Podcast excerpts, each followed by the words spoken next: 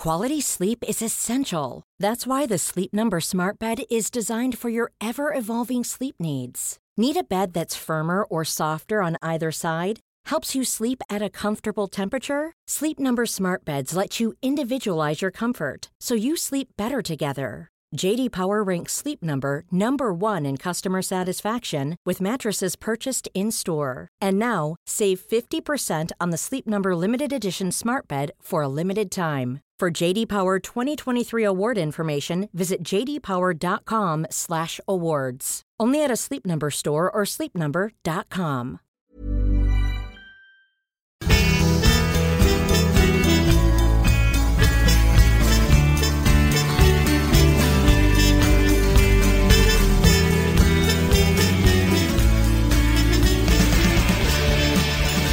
Hello and welcome to the Irish Examiner Football Show. I'm Larry Ryan. With me we have Rob McNamara and Peter McNamara of the Irish Examiner. Um, on the show today we have Ian Whittle who was at uh, the Etihad on Saturday and he was at Goodison yesterday. We'll also have Liam Mackey, the Irish Examiner football correspondent. And we will have Dermot Corrigan who was at the Classico on Saturday. But we'll kick off with Ian Whittle. Ian, one of the stories that came out of Saturdays was Costa's redemption again. He seems to be a a reformed character. Is it as evident when you're at the ground? Is he behaving himself off the ball as much as he seems to be? Yeah, it's really uh, one of the big stories, storylines of the season so far. I think um, I was at the Spurs game the week before, Chelsea Spurs, and on both occasions he's still playing as well as he ever has done in this country, in my opinion. But he appears to, for whatever reason, appears to have cut out a lot of the extracurricular, a lot of the off the ball stuff, as you say. And you were even treated to, and it was surreal the surreal sight at the end of the game on Saturday at the Etihad when that scuffle broke out, became a major scuffle on the touchline. You were even treated to the sight of Diego Costa acting as a peacemaker, diving in there, dragging people off, and you know, showing incredible cool and composure which a lot of the other staff and certainly a lot of the other players didn't do. So yeah, yeah. whether it's a psychological thing, you know, maybe that's Conte's biggest contribution in, in, what's been a great season for Chelsea so far. Maybe that's his biggest achievement is getting Costa to concentrate on football rather than all the extracurricular stuff that goes with it. Yeah, what can, what can we put it down to? Is there any? I, I know. Um, our terrace, our Chelsea terrace talk, Trizia said today that he's got a dog lately, Costa or something. Does that seem to have improved his mood or something at all? Maybe that's the answer. Maybe we all need to go out and buy dogs. Mm. You know, it would improve our, our general well-being. Um, you know what? There's a lot to be said, and I, am sure you'll want to talk about it at some stage. But you mm. compare him with Aguero, yeah, um, and Aguero's still doing incredibly well on the field in terms of his goal production. But he does not look a happy man. That's his second spending off this season for a very nasty sort of off-the-ball incident. Um, and, you know, Aguero seems to have gone the other way. Aguero seems just to be unhappy, is frustrated. Um, so maybe a lot of it's to do with peace of mind, you know, just enjoying yourself. We all know what it's like in our jobs. If, you, if you're happy at work, you know, life just takes on a much better a much better bearing. And maybe it, there's a lot to do with that. You like something, maybe you didn't like Mourinho, another manager he's played for. Um, you know, maybe Conte's found the secret psychologically uh, to unlocking the best out of him. Yeah, we might as well skip on to the Aguero question there. I mean, that was a, it was an outrageous tackle. Um, and he has previous with, with David Luiz. Is, is there anything between those two players in particular, or is it just? Uh, I mean, he did seem to have a look at. He, he knew who he was tackling there um, before yeah. he jumped no, in. I, I, think you're spot on there. I, I, think there is previous there. There was, there was horrendous. In fact, I thought it was worse than the one on Saturday. There was that incident. I think it was 2013. Uh, yeah. Uh, FA Cup semi-final yeah. Chelsea, and he sort of stamped on him two-footed from behind. I thought I thought that one actually was even worse, even though he got away with that one. Um, so clearly there is, and you know, it happens. We all know that in any sport. You, you get these sort of rivalries, these man-to-man confrontations. Clearly, there's a bit of history. Whether it's a Brazil-Argentina thing, I don't know. Yeah. Uh, but clearly, that is a personal issue now. And of course, don't forget, in the first half, there was that incident where Luiz probably it was a borderline decision, but Luiz did seem to uh, obstruct Aguero as he was going through on goal, which was the start of the sort of unravelling of City's composure uh, because of the referee. You know, they, they were they were aggrieved by that non-decision. Um, so, you know, Luiz and Aguero were at it from very early on in that game. But still, you know, there's no excuse for the way Aguero launched himself at Luiz at the end there. That's the sort of tackle that breaks legs and, you know, ends yeah. careers. Ian, Peter here, just, just talking in a second about David Luiz because a lot of people were questioning why he was coming back to Stamford Bridge having left uh, previously and, you know, people kind of saying, is this going to work out? Because there were question marks against his name in terms of his quality. But in fairness, it's hard to argue with the way he's playing at the moment. Absolutely, and and you know he's one of a number of players in that Chelsea team, obviously, who benefited from that switch to three at the back. You know, um, mm. I didn't see enough of Chelsea when they were playing four at the back at the start of the season. In fact, I don't think I saw them live at all, but I've seen them three times since Conte switched through those eight games that he's won since he switched to three at the back. And you do wonder whether Luiz is maybe better suited to that system or whether he's benefiting from Chelsea playing so darn well altogether. But there's no doubt, again, you know, if I'm saying Costa is one of the big great storylines of the season, one of the big success stories so far, then Luiz can't be far behind him because it was almost sort of a, a social media joke, wasn't it, when he came back? There was all the Twitter, you know, all, all, the tweets out there, and a lot of people suggesting it was uh, it was it was fraught with danger. But so far, so good, no doubt about it. On, on the City side, Ian, um, we saw. I mean, I think you, you made references in your own report. Um, the mask seemed to slip a little bit for Pep on the sideline during the game. Yeah. He, um, he was having to pop the referee quite a bit, and then he had that kind of that bout of sarcastic applause when they finally got a decision. It's a bit soon for that to be happening, isn't it? I mean, he, it happened once or twice at Bayern when things got frustrated. I remember he had a go at his medical staff at one stage. Yeah. Um, mm. But it is a bit early, isn't it, to be seeing that kind of thing from him? I think so. Yeah, we're three months in, and he's still only four points. Well, mm. before Saturday, he was even closer, but now he's still only four points off the top of the Premier League. For, for that, for the mask, if it is a mask, to be slipping, it is very early. He's clearly frustrated. Um, I suspect. Uh, I think again, I said it in the report. I suspect he, he, it's a bigger job than he thought it was when he took over. I think yeah. there's more glaring weaknesses than he thought were there, um, especially defensively. And he's not doing a great job, you have to say. He's not doing a great job of containing that at the minute. We've got this breed of managers, and, and Conte, make no mistake, Conte is one of them, but we do have this breed of managers now who spend the whole 90 minutes in, or usually just outside the technical area, jumping up and down, uh, you know, like jack in a boxes. And um, Guardiola is certainly one of those. He's, he's very hyper all his actions are exaggerated. The crowd feed off that in the good times, but there's no doubt there's a, there's a real sort of feeling of an air of animosity, mostly towards the referee, who made some very questionable decisions, you have to say. Um, and, and, Guardiola sort of fed that, and I think sort of a lot of the trouble that, that erupted at the end, a lot of that was down to Guardiola's lack of composure. As you said Larry, you know, it was quite graceful the, the, the sarcastic applause and sticking his thumbs up and winding his arms around and getting the crowd involved in the direction of the referee. And in my view, as you were saying in the press box, Mourinho got a, a one game ban for kicking a water yeah. bottle. In my mind's eye, what Guardiola did was worse than that. I think that's fair, yeah. I think we would be giving Mourinho a lot of stick if he had done that. Um, on the touchline. We might as well move on to Mourinho then onto onto yesterday's action. Um, it went wrong from the beginning. Another draw for them. Um, in fairness, Richard Kirk pointed out. I think it was a it was a stat going around that um, that they're creating fifty percent more goal scoring chances than they were under um, LVG. Like, is it?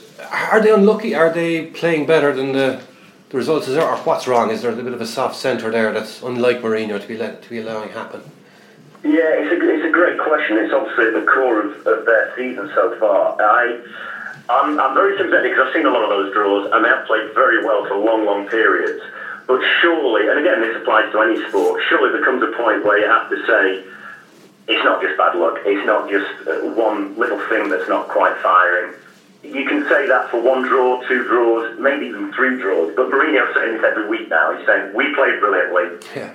And we didn't get our just desserts. It's just bad luck. It will come, and it's not coming. Um, I have a degree of sympathy with him. Yesterday, he was he was he was quite def- well. He was very defensive yesterday, and one of the points he made, which I have a degree of sympathy with, with was, look, you all criticised me at Chelsea for, for being pragmatic and playing a sort of boring style and winning trophies and winning games. Yeah. Now we're, you know, and the subtext was now United are a lot more insane than Chelsea ever were. But you, now you're giving me a lot of stick for not getting the results. You know, you can't have it both ways. And I have a degree of sympathy with that. But when you're the manager of Manchester United uh, and you're making sort of bold predictions at the start of the season like he did, I think you're looking for more. And to speak to your earlier point, yes, I think there, you know, there, there are fundamental problems there, and it's going to take him beyond the season to sort them out. Ian, um, uh, Rob here. Um, he brought on Marouane Fellaini to defend the lead in the last few minutes of the game mm. when he had um, Eric Bailly on the bench. Um, people on social media seem to be a bit divided as to whether it was Fellaini who let the team down or whether it was a bad decision on Mourinho's part to, to bring him on. A player who's who's not who, who kind of runs into trouble from time to time and is not really kind of a uh, you know, a central defender or holding midfielder. He, when he was at Everton, he was more of kind of a played played off the striker. So, I mean, what was Mourinho's thinking there to, to, to bring him on a player who, who seems to be quite calamitous at times? Mm-hmm. It's a great point, and, and you know, again, Mourinho didn't take kindly to being asked about that last night after the game. I can only assume, to play devil's advocate, I can only assume uh, Eric B is, is still not match fit, and, and he didn't want to throw him into that sort of situation late in the game when he's been out for a while with an injury.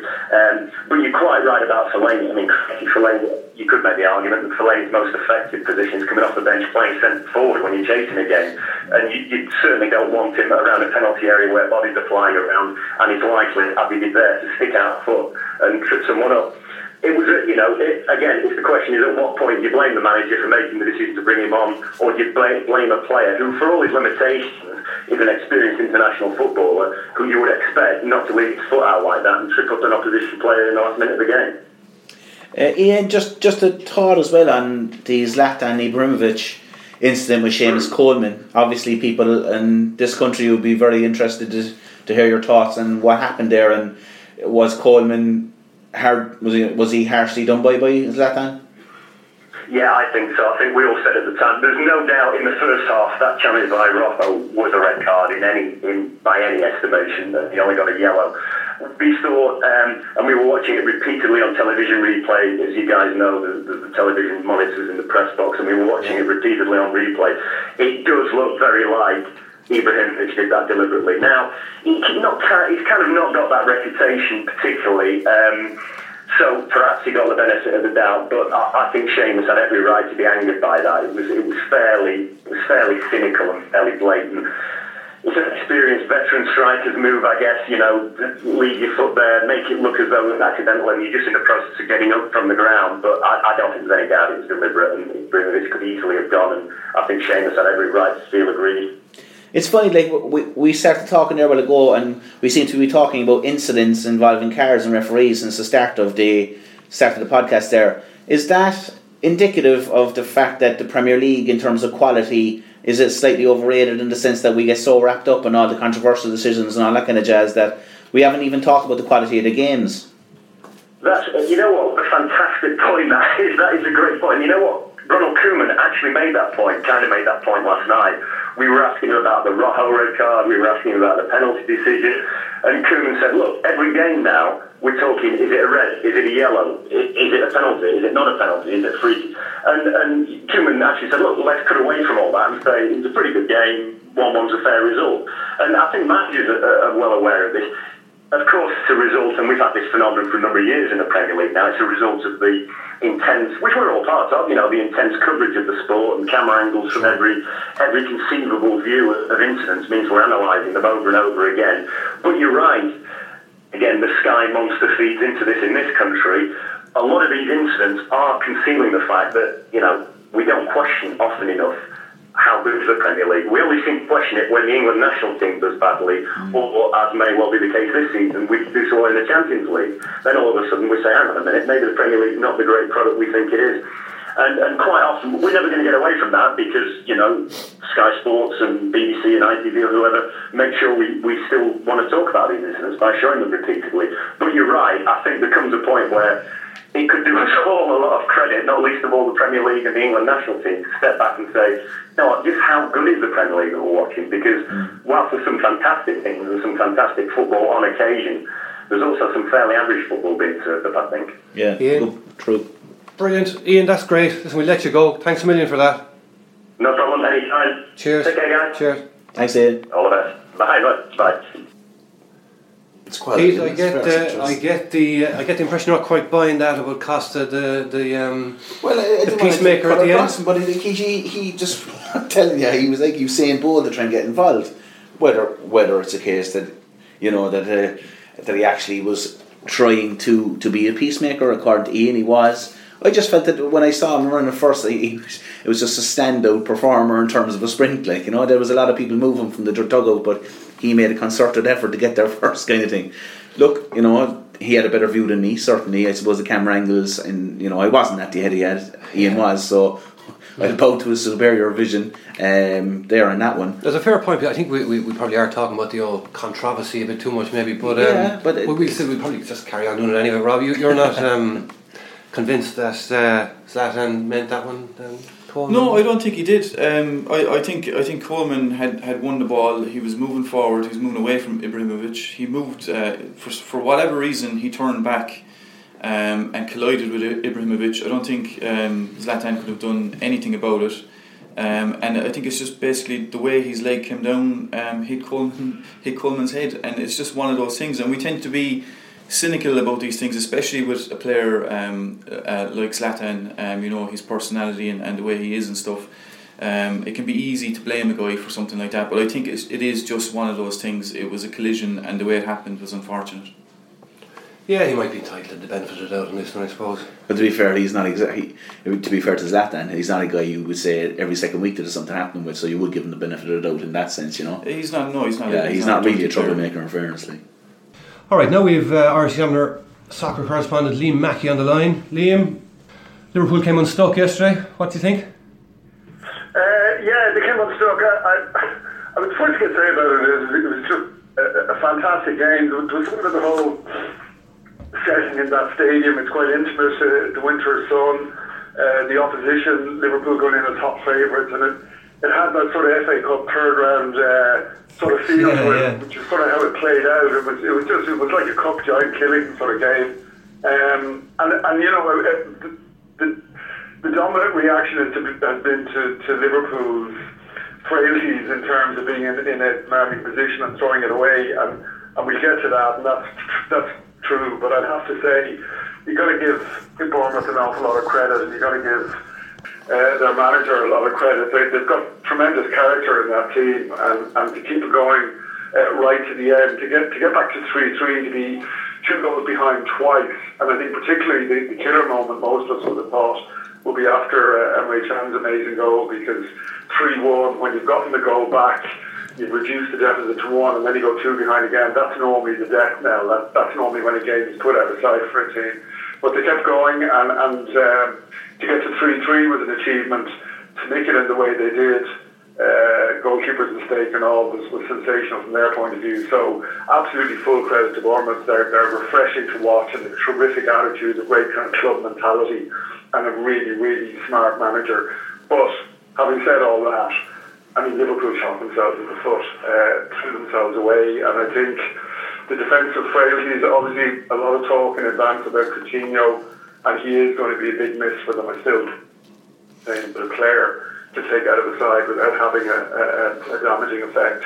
But they were doing fine without him. Origi had stepped up, uh, and in the end, just I think defensive frailties and maybe a kind of lack of leadership. And, and you know, there is that thing with teams who go a long time without winning uh, a title. I'm Yeah. not sure you can just overnight, even with someone as inspirational as Klopp, get back that mentality that, that sees sees you being ruthless enough to, to, to take games uh, uh, to the finish when, when you're in a commanding position. And when you throw in the, the, the problems they have, and Joe and Matip missing as well, um, they did. They came unstuck. Um, and the interesting thing now, as a test of character for Liverpool, will be to see how they react. I mean, can they bounce back immediately? And given that their next game is at home to West Ham, you'd have to say they probably will. But uh, it, it was a sensational game, but, but, but yeah, a real shocker for Liverpool. Liam, uh, Rob here. Um, just uh, like I mean, there always seems to be a, scapegoat when these th- things happen, and it, it seems to be Loris Karius, um, the, the the Liverpool goalkeeper, who's been been called out and blamed for the the defeat. Um, but there are big, bigger issues here, aren't there? I mean, Liverpool had, had Lovren and uh, Lucas Leiva playing uh, centre back, and I mean, you've James Milner playing at full back. Uh, they're, they're quite frail, and I mean, you know, as good as they are going forward, um, you always feel that Liverpool are going to concede a goal, and you never quite feel that they're comfortable when they have the lead. Uh, is that Abs- absolutely? And, and I think that's what I said with, with Joel Matip missing. I think I, I'm, you know, I'm not 100 percent convinced by Lovren anyway. But with Lovren and Matip there, they they look more solid. In fairness to Milner, he's, he's you know entirely a stopgap, but he sort of settled in and made his own now, made the position his own to some degree. Having said that, uh, he did give away a penalty uh, really cheaply. and and you could look at that as as, as a major uh, uh, factor in the game. I think the reason the keeper is getting all the flack is because it really it was the winning goal. It was the one that turned a bad point into a really terrible defeat, and he should have held it. I mean, it was straightforward enough. Now, I heard Chris Kirkland on, on TV this morning talking about how those shots coming in with a bit of movement on them low are actually far harder to save than most of us, i.e., the non-goalkeeping union thing. Yeah. But realistically, he saw it coming a long way. It was, it was driven with a bit of power, and, and he spilled it, and, and that's why he's getting the slack. I don't think, um, you know, it, it's just keepers are particularly exposed when it comes to a situation like that, and I agree with you 100%. In fact, even in the goal, um, allowing for the fact that he should have held it, didn't hold it. The defence were very, very slow to react. I mean, the Bournemouth strikers were on their toes. Uh, the central Liverpool defence were, were, were flat-footed. Nobody reacted to, to get back and try and sweep the ball away. And in the end, it was a, it was a pretty easy goal for Bournemouth to score. But you're right. I think there's bigger issues around the back, and I think that's been a Liverpool issue for a while. They're flamboyant going forward in their pump. They're really good to watch. Um, they're very much in the image of, of Klopp uh, with, with energy and intensity. And as I say, when Coutinho's been in the side as well, they've got that extra bit of flair. I, I would just say further about Coutinho, I, th- I think he was like early enough in the season as it is, kind of on target really to be player of the year. And, and he's, he's doing it not just for Liverpool, he's really come on as a player. So recently Brazil against Argentina, and Brazil beat yeah. 3 0. Brazil are flying again, Coutinho was a big part of that. He scored a goal against Argentina, which was just a replica of the kind of goals we've seen him score on numerous occasions for Liverpool, cutting inside, dropping the shoulder, bending it inside the far post. I think he will still be a big, big miss for them. But at the back, they're frail, and it's something I think Klopp needs to get to grips with, however he can, because I don't think you're going to win the title on the basis that you just got to have a flamboyant attacking team that are very potent going forward. Precisely what happened at, at Bournemouth is, is the worry that your great attacking flair is undone by frailties at the back. Um, and if Liverpool are to win it, uh, and I know we're only coming up to Christmas, I think one of the reasons is, and this is in their favour, and, and the same could even apply to Arsenal, I don't think there's one outstanding team in the Premier League. I don't think there's a complete team in the Premier League there's a sense that all of the big guns, for all that we thought Mourinho and Guardiola and Conte, albeit Chelsea definitely are the strongest at the moment, but we thought they'd all come in and, yeah. reshape the Premier League, and the big beasts would be would be bigger and stronger than they've ever been. They're all seem to me to be in a bit of a period of transition, and that gives encouragement to Liverpool and even to Arsenal that the deficiencies in the other big teams could be as much a factor in deciding the title as uh, one team emerges from the pack and becoming unsaleable. It doesn't really look like that's going to happen. Liam Peter here. In the supplement today in the Examiner, next to the report, there's a stat that says this is the fourth time under Klopp that Liverpool have been two goals ahead in the Premier League game and failed to win. 2 2 against Sunderland, 2 3 against Southampton, and 2 2 against Newcastle. Now, when Klopp was in charge of Dortmund in the biggest games, particularly against Bayern Munich, that actually happened to uh, more than one occasion in the biggest games, even in cup matches. I remember because I kind of followed up to Dortmund uh, for a good bit, having watched them in the Europa League a few years ago, and yeah. the reason for that was he's a very flamboyant personality, but it carries over into his game plans in the sense that when his teams are ahead, he doesn't really go to shut down matches. He goes to go again, and sometimes that can cause problems. It has been one little pockmark on his managerial career so far. Yeah, it's a good observation, and, and it kind of goes back to what I was saying earlier on. I think Liverpool need to develop a kind of a ruthlessness and a sort of a game management mm. uh, that allows you to, if you don't to shut up shop, but you just don't have to keep going gung ho for it. Now, I'm sure Klopp, Klopp, you know, is trying to get that sorted out. He's, he's a smart guy. I don't think he's one of these people who just thinks we go out and play brilliantly, and if we get results, great. If we don't, you know, at least we played brilliantly, we've entertained the fans. I don't think he's a romantic in that sense. He is kind of a passionate guy and he clearly wants to see football played in a certain kind of way. Now, one thing I'd say about him is all this stuff about heavy metal football and gegenpressing and all of that.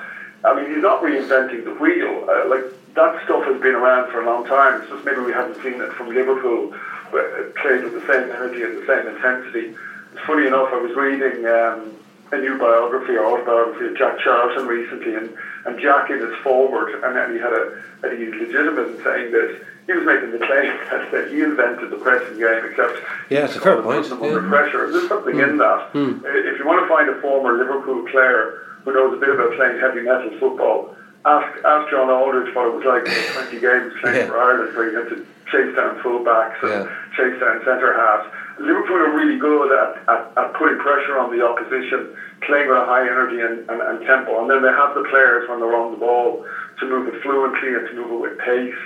And they were incredibly exciting to watch. I think absolutely Klopp needs to look at the other half, and I'm sure he has, but I just I think injury is part of it, and I think maybe the team needs to develop just a little bit more leadership on the pitch in terms of calming things down, getting them to see out games, getting them to uh, dig in when they have to dig in, and just, just be a little bit smarter and more savvy. And they, they weren't against Bournemouth, they left themselves wide open. And in fairness to Bournemouth, they are a team who will take advantage because there's a really good spirit about them. Uh, as I said earlier, I think when you go to 3 1 down, having pulled one back, that's such a sickening blow for a side that, that thinks it's gotten itself back into the game that at that point normally most most teams just fold fold up their tents and teach the battlefield.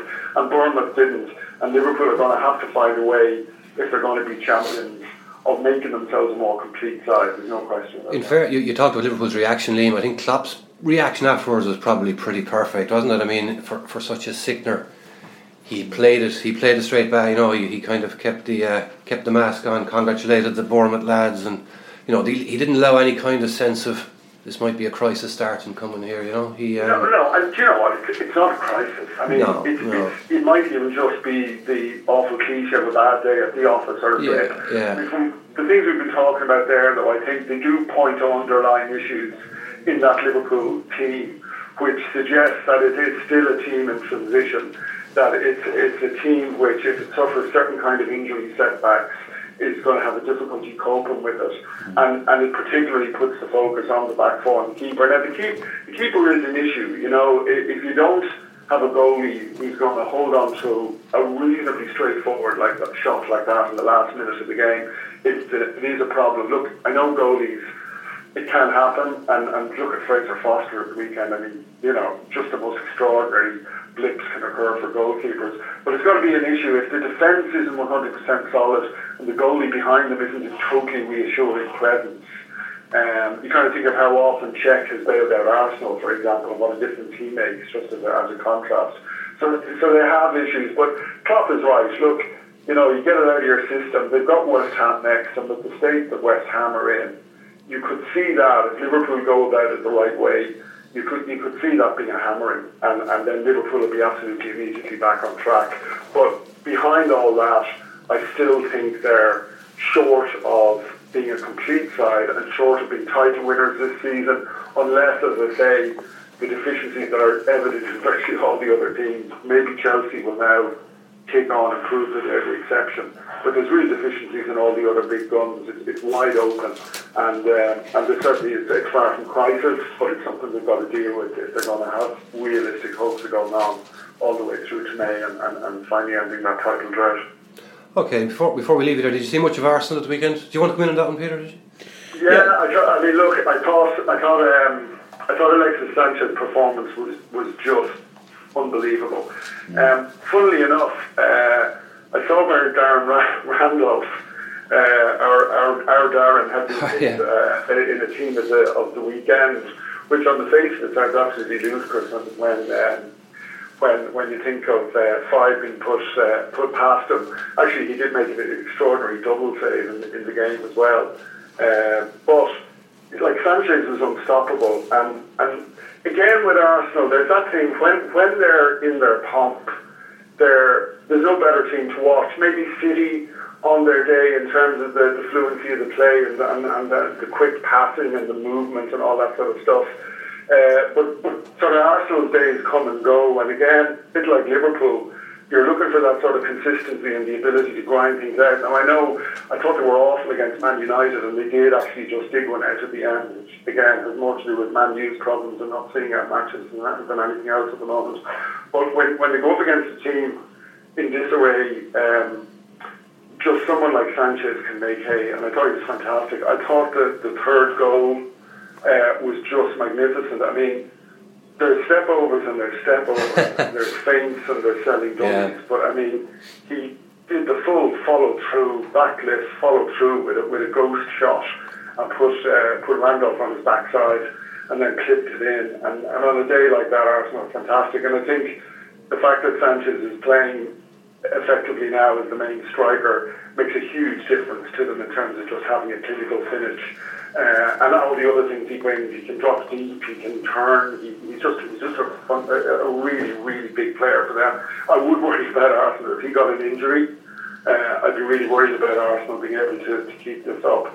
And it's funny with Arsenal. Most people look at them, and, and I would too, and think, okay, it's Arsenal. They're up there. They're hanging on to Chelsea's coattails. How long? How long can they keep doing that? And in a weird kind of way, it's almost like they're this year's Leicester uh, people are seeing them near the top of the table and waiting for them to fall. But, you know, good on them and good on Wenger. Uh, they're going well at the moment, but uh, we'll, see how, we'll see how they kick on from here. But if Sanchez can keep up the form we showed the other day, they, they'll be in with a shout as well. Liam, just, just a quick word on West Ham because their fall from grace has been quite startling, hasn't it? I mean, they've conceded 12 goals in their last six matches alone. They've the second worst, defen- second worst defensive record overall in the Premier League. What do you think has gone wrong there? You know, I, I find it really hard to put my finger on any one thing yeah. with them because the collapse from last season and Bilic coming in, I really, I really think he's a superb manager. I, I just thought he, he was going to do a great job for them there this year. I think most of us would have thought they were a team who could have maybe even gone one better than last season, would certainly be up there as a slightly sort of dark horse team, potentially challenging for a top four or somewhere in the region. I mean, the move from the stadium has clearly been a problem, but mm. I, it, I, I can't quite work out overall in terms of tactically or in terms of what Bilic is trying to do, what it is that isn't happening. I mean, his press conference after the game yesterday, I have to say, I know he's having crisis meetings t- today with club owners. It almost sounded to me like he he couldn't work out what had gone wrong, and the way in which he spoke about the players lacking determination and intensity was, was almost as if he was kind of washing his hands of the situation. So. I'm not sure how long he's going to be sticking around, to be honest. But certainly part of the problem is that some of the key players for West Ham who were really, really at it last season, just for whatever reason are not doing it this time. Um, almost it's almost like a replica of, of, of Chelsea, except we know there was particular reasons last season on the Mourinho why it all all went pear shaped. But there's similar things that happened. Big like someone like Payet has not been himself. Mark Noble has been a really important player for West Ham. Substituted in the 72nd minute yesterday after just a completely ineffectual game. Um, there's there's a crisis of confidence in the team. There's that awful thing that comes with uh, the losing habit and not being able to turn that around. And, uh, and, and to add to all their problems, yesterday they came up against Sanchez in, in such irresistible form that he probably would have taken advantage against um, against a far better team or a team in far better shape. But yeah, they're, they're, they're, in, they're in a serious, serious situation and it's going to be a very difficult one for, for them to get out of. They need really urgently to get a win or two under their belt, at least uh, uh on that basis to do something to stop the, the draining in confidence because that's palpable you just look around that team and it just looks like the confidence is drained out of them individually and collectively. And you look at Bilic, and he seems to have lost his mojo. Yeah. Shoulders and, are uh, It's yeah. of a perfect storm uh, for West Ham in terms of everything that could go wrong seems to be going wrong. Perfect, Liam. Great. Listen, we'll let you go on that. Um, talk to you next week. Indeed. Thanks, million. Thanks, Liam. Thanks, Liam. Now we have Dermot Corrigan on the line, who was in uh, our Madrid-based Dermot, who was in at the Clasico on Saturday. Dermot, um, Madrid posed for all the uh, the pictures in their jocks afterwards, uh, as if it was a win. I presume that's how it's been played out there. Yeah, hi lads, how's it going? Yeah, Madrid were very happy with, with how it went at the weekend. You know, they, they, they played pretty well in the first half. You know, maybe they were on top in the first half, might have had a penalty then Suarez scored after half time, and for a while it was like Barca were going to go away and, and win it pretty easily. You know, Messi had a, a really good chance, and Neymar had a really good chance as well. And then right at the end, up pops Ramos says, you know, he's done a lot of times in the past for Madrid with, you know, dramatic hero uh, kind of uh, kind of thing to me with a Yeah. late header and got the draw. So it felt like a win to them. Keeps them six points clear at the top of the table. Um, is another blow for Barca, who are kind of teetering at the minute. You get the feeling that the mood there is, is not great at Barca. So outside the camp now, afterwards, the, the very few Madrid fans who were there were, were delighted with themselves, and the, the lots of Barca fans were going away pretty disappointed. I don't know about the lads. I was watching it on a tiny, a tiny screen, courtesy of Bet365. Uh, but uh, so it didn't look like that great a game to me. Um, what what did you make of it? No, it was pretty poor, all, all right. Um, yeah, I, think I remember tweeting that during the first half it was the worst Clasico ever. It, it wasn't, maybe wasn't that bad, but we're used to in, in the Clasicos, I think, in recent years, to, you know, some, some great goals or really good play or, Yeah. or, or lads like Ronaldo or, or Messi or somebody doing something special, and there was very little of that. Um, Modric had a really good game for Madrid, but he was playing really deep in midfield. Iniesta did well when he came on for a while in the second half, but generally speaking, the quality wasn't wasn't really what you expect from you know they get billing as the biggest game in the world and talk about you know half a billion people going to watch it and, and that type of thing. It definitely didn't live up to any of that type of hype. Uh, Dermot Rob here. Um, you, I see in your report there you say Cristiano Ronaldo had a quiet game on Saturday. Um, you could pretty much say that for a lot of games this season, couldn't you? Yeah, he's you know he's he's not the player he was. You know, three or four years ago when he used to, to beat three or four players from the halfway line and bang it the top corner from 25 yards, he doesn't really do that anymore. Time is catching up with him a bit. He's 32 next next February, I think it is, or early next year, and he's had a good few injuries, especially with his his knees. So he's not the explosive type of player that he was. He's still you can still take a chance. You know, he's, he's still top scorer in the Liga this season, and if you if you set up chances for him, then he'll he'll take a good percentage of them. He had a couple of half chances on on Saturday. He didn't wasn't very involved in, the game. You know, it wasn't wasn't the Ronaldo, wasn't the performance of somebody who you're thinking, oh, this guy's going to win the Ballon d'Or. You know, you weren't looking at it going, this is the, the best player in the world at the moment. But you know, he's he scored a few goals him recently. He scored a hat trick in the, the derby against Atletico when he got the chances. So it, it depends a lot on whether the team play well, and the team didn't really play well enough for him to, to capitalise on, on the weekend. Dermot, just uh, Peter Hare just asking for a second about Luis Suarez and the impact he has had at Camp Nou. I suppose I've seen him live twice. I'm a Spurs fan, unfortunately, and I've seen him playing at both Anfield and at White Hart Lane a couple of seasons back. And I just, I honestly thought he. Uh, I've been to a couple of major matches. I honestly thought he was the best player I've ever seen live. Um, how far off is he between between from Messi and Ronaldo in terms of stature at the present moment? Because in my opinion, he is just an absolute fire and has been for the last 12, 18 months. Yeah, he, he's a great player, and you know, he, he the last couple of weeks he hasn't been playing brilliantly, but he got the goal at, at the weekend.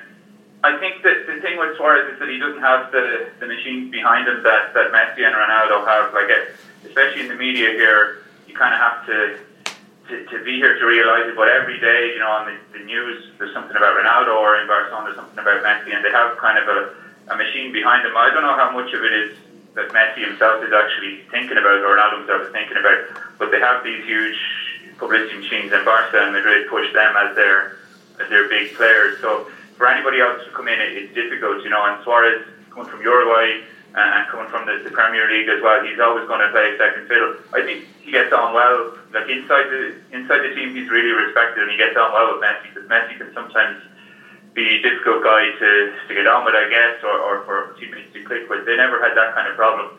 But no matter what Suarez does, no matter how many goals he scores, he was top scorer last year in, in La Liga. Um, the chances of him winning like the, the Ballon d'Or or something like that are still pretty slim. Uh, Dermot, uh, it seems to be all kind of coming up roses for Zidane, um, the novice coach, I suppose. But Yeah. um, said, he talked afterwards about Madrid's kind of resilience and digging in, etc. Like, but Madrid isn't really about digging in all the same, is it? I mean, it's kind of. Is there any kind of sense that they're not playing the football that that uh, the fans would like, or would they be happy enough just to take a title at Barcelona's expense and worry about that a bit later? Yeah, I think because it's, it's 2012 was the last time they won La Liga that, they're really desperate to win Mm. win the Spanish title in Madrid. Like they've won the Champions League, two Champions Leagues, which has been great for like, obviously is, is probably the biggest thing they can do in, in Madrid. But still, the, the chance, the fact that Barca have won, I think six of the last eight titles is rubs up badly against the people in Madrid around the club and inside the club as well. Yeah. If Zidane was, you know, with Rafa Benitez say, and he, we're playing this type of football and winning, maybe there would be grumbles, there would be people going out, you know, like Yeah, yeah. easy to win like this. Why don't we, you know, try to have a bit more flair or spec- spectacle or whatever? But it's Zidane, and you know, he has the the stature, he has the personality to, to deal with. He's been great with the media. Like he's, we were kind of surprised because when he came in first, we were thinking, oh, Zidane, he doesn't really say very much. He's a he's a kind of irritable character. He's somebody you wouldn't want to, to be and thinking, you know, maybe things will kick off in the press room. But he's been brilliant. He's really relaxed. He's really calm. Smiles with everybody. Plays a real like diffuses any kind of little controversies that they might have. Smiles his way through it. You know, takes everybody's questions and is really respectful and all in it. And that that helps to, to keep everybody in the media on side for sure, especially the, the Spanish reporters here and the fans they would prefer the team to play well. Sometimes there's been grumbles and whistles and that at the Bernabeu. It can be funny, you know, 20 minutes into a game, Yeah. Madrid aren't playing great and people start to, to get antsy. But the top of the league, so for the moment, there's no there's no sign of anybody getting really seriously upset with them at all. It's interesting you say about him being relaxed there because uh, you tweeted a video during the game of the the players from both sides before the game in the tunnel, and they're all greeting each other like long lost friends and embracing and, and, and all of that. It's certainly a change from Mourinho's day. Is that is that Zidane's influence? I mean, is the edge gone out of the Clasico? It has gone a little bit, like as you're saying, like in Mourinho's time, it was too much, and I think even the, the players themselves realised that it, it wasn't really on. Like Yeah, the just in the stadium yesterday or on, on Saturday, past the guy who the guy with the moustache who became famous because he was in the he was in the photo just as Yeah. Mourinho poked Tito Vilanova in the eye. It was a if you remember there was a guy who was on the t-shirts and stuff. Yeah. He's always around the, the dressing rooms and so you could still remember it that, that it happened. But the players now, like they all know each other so well. Like in the photo, there was Ramos giving a hug to Busquets, and, and like they've won was it World Cup and two Euros together, or a, a Euros anyway. Scared Busquets wasn't in the first one. Iniesta knows the guys so well. Even Messi and Ronaldo, it's pretty cordial between them. You know, they give each other a little handshake, and they're not going to go for dinner together after the game, but they respect each other. And yeah, whether that takes a bit of an edge out of it as well, there's less tackles going in, there's less people being sent off. Pro- probably does. You know, Mourinho wouldn't be up for the right team. You know, wouldn't be up for it either. Probably he wouldn't have enjoyed that that type of a, a hmm. friendly atmosphere. But the players themselves, I think they, they like it. They, they get on better, and Zidane is, is definitely they're happy. He's happy. Uh, Dermot, we were talking there about Luis Suarez probably not getting the, the credit that he deserves on, on a world scale, but another player who I don't think gets credit that he deserves a lot of the time because of his kind of reputation and, and, and his, his links with Madrid is uh, Sergio Ramos, who came up with the, the equaliser. I know uh, Brian Glanville of World Soccer, who's quite an old school journalist, really, really rates him highly. Um, um, how how good is he? And and if Barcelona had had him at centre back for the last few years, would they have won more Champions Leagues than they than they did? Yeah, that's a decent point. Like Ramos and Piqué together is probably a, about as good when they're both fit and both on form. It's about as good a centre back partnership as you can get because they, mm. they kind of complement each other. Whereas Ramos is the guy who's he has that personality. He wants to go win the ball and get out in front of the the attackers and take them on physically and, and show himself. You know, he doesn't like to, to to just sit there and defend kind of comfortably uh, and n- not make an impact on the game. He has to go and do something.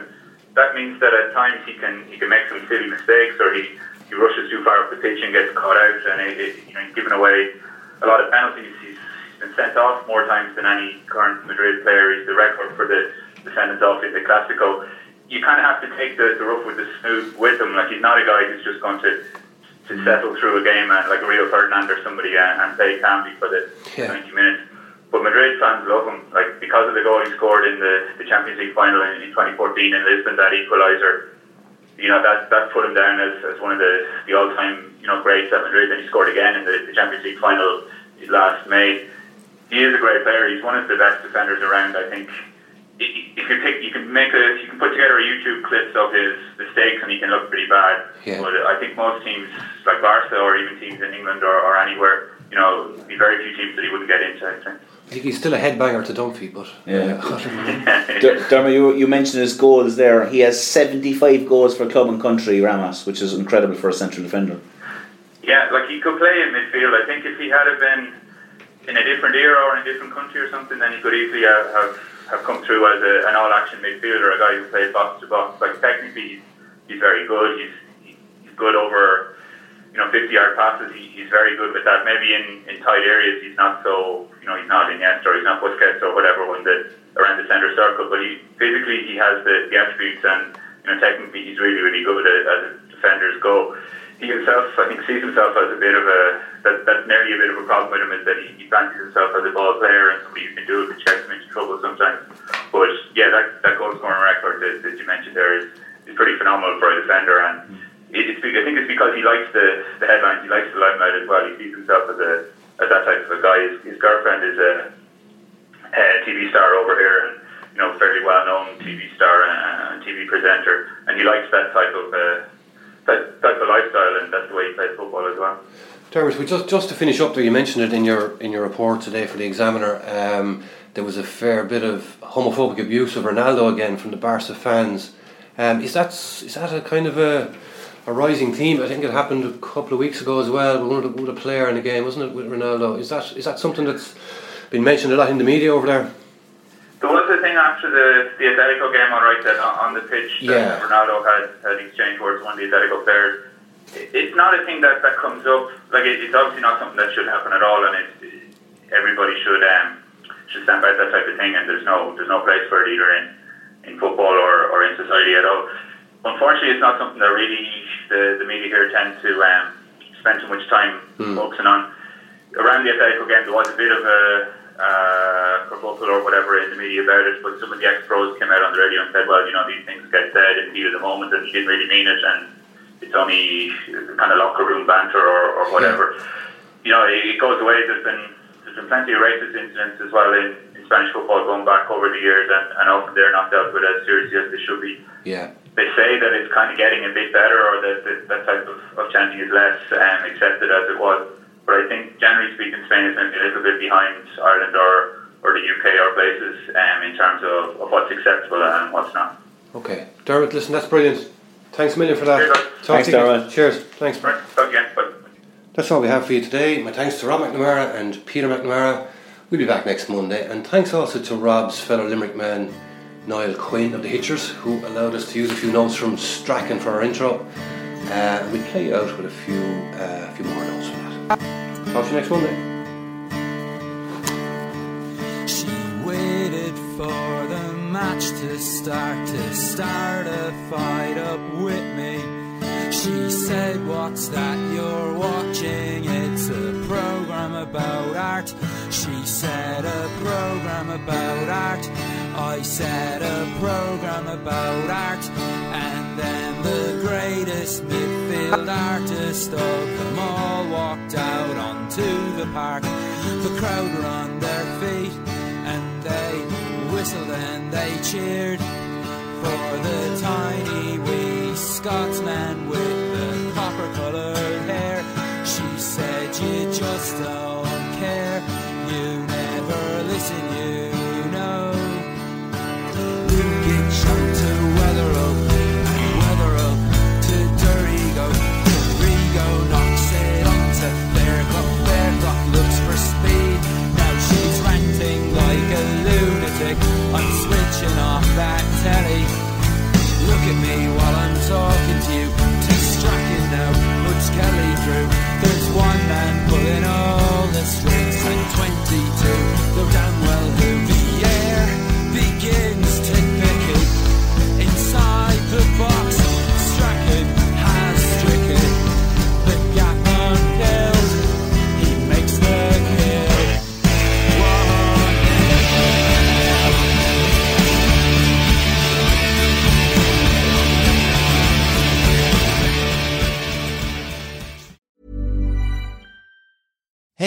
it's Danny Pellegrino from Everything Iconic.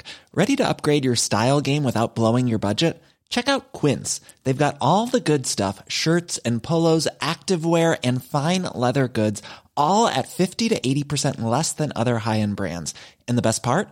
They're all about safe, ethical, and responsible manufacturing. Get that luxury vibe without the luxury price tag. Hit up quince.com slash upgrade for free shipping and 365 day returns on your next order. That's quince.com slash upgrade.